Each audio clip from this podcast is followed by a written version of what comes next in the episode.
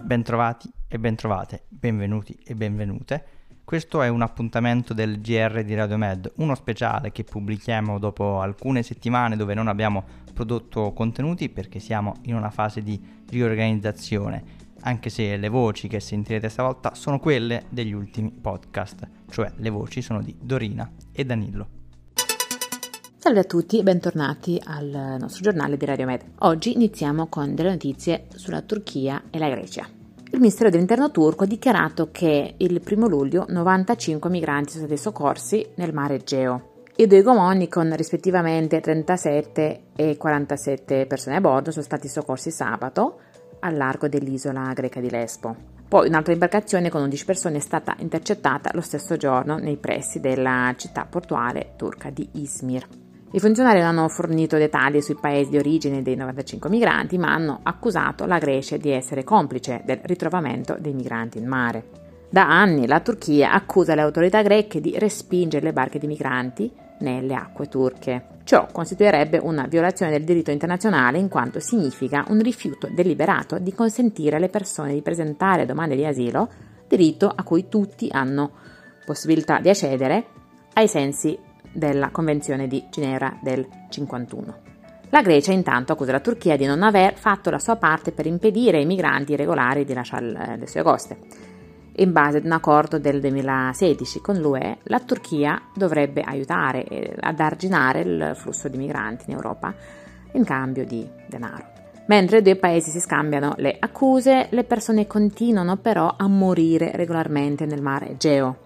Il mese scorso un peschereccio che trasportava centinaia di migranti si è capovolto nelle acque greche al largo dell'isola meridionale di Pylos.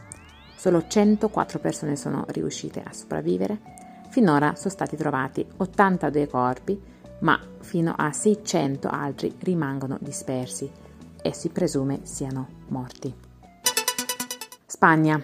Ad un anno da quando decine di migranti e rifugiati sono morti in una calca al confine tra Spagna e Marocco, Amnesty International ha accusato i due paesi di insabbiamento. Amnesty International ha accusato la Spagna e il Marocco di non aver indagato adeguatamente sugli eventi che hanno portato alla morte di oltre 20 migranti e rifugiati al confine dell'enclave spagnola di Melilla nel 2022, alla vigilia del primo anniversario della tragedia.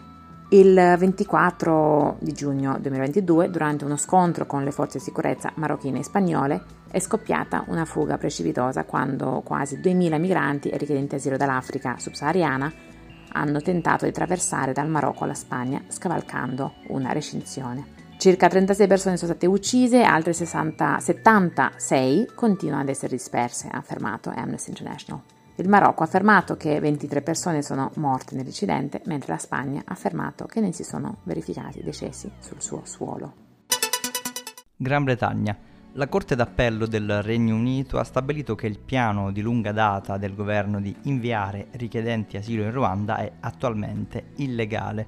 Tuttavia la sentenza dipende dal fatto tecnico che il Ruanda non può essere considerato un paese terzo sicuro e non significa che l'esternalizzazione delle procedure di asilo a un altro paese sia illegale in quanto tale.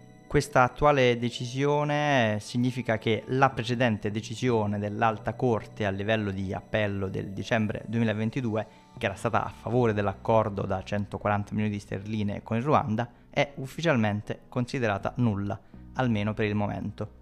Tuttavia la Corte d'Appello ha specificamente legato la sua decisione al modo in cui viene gestito il sistema di asilo esistente in Ruanda, affermando che l'allontanamento dei richiedenti asilo in Ruanda rimarrebbe illegale fino a quando non verranno apportate modifiche al sistema di asilo locale.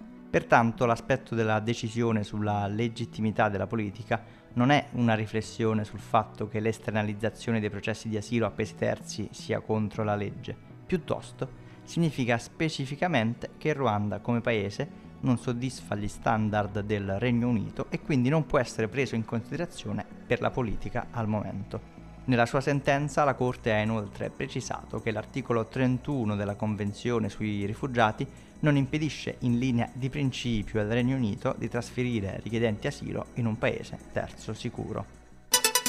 Sudan, l'UNHCR ha affermato in una dichiarazione del 27 giugno di essere sempre più allarmato per i crescenti bisogni umanitari tra le persone colpite dalla crisi in Sudan. L'Agenzia delle Nazioni Unite per i rifugiati, l'UNHCR appunto, è sempre più allarmata per i crescenti bisogni umanitari tra le persone colpite dalla crisi in Sudan, poiché il numero di sfollati continua ad aumentare, mentre la fornitura di assistenza rimane fortemente limitata dall'insicurezza, dalla mancanza di accesso e dalla carenza di finanziamenti, ha affermato in un comunicato del 27 giugno. Oltre 2 milioni e mezzo di persone sono state sfollate a causa del conflitto da quando sono scoppiati i combattimenti il 15 aprile scorso. Più di 560.000 persone stanno cercando sicurezza nei paesi vicini, la maggior parte in Egitto, seguito da Chad, Sud Sudan, Etiopia e dalla Repubblica Centrafricana.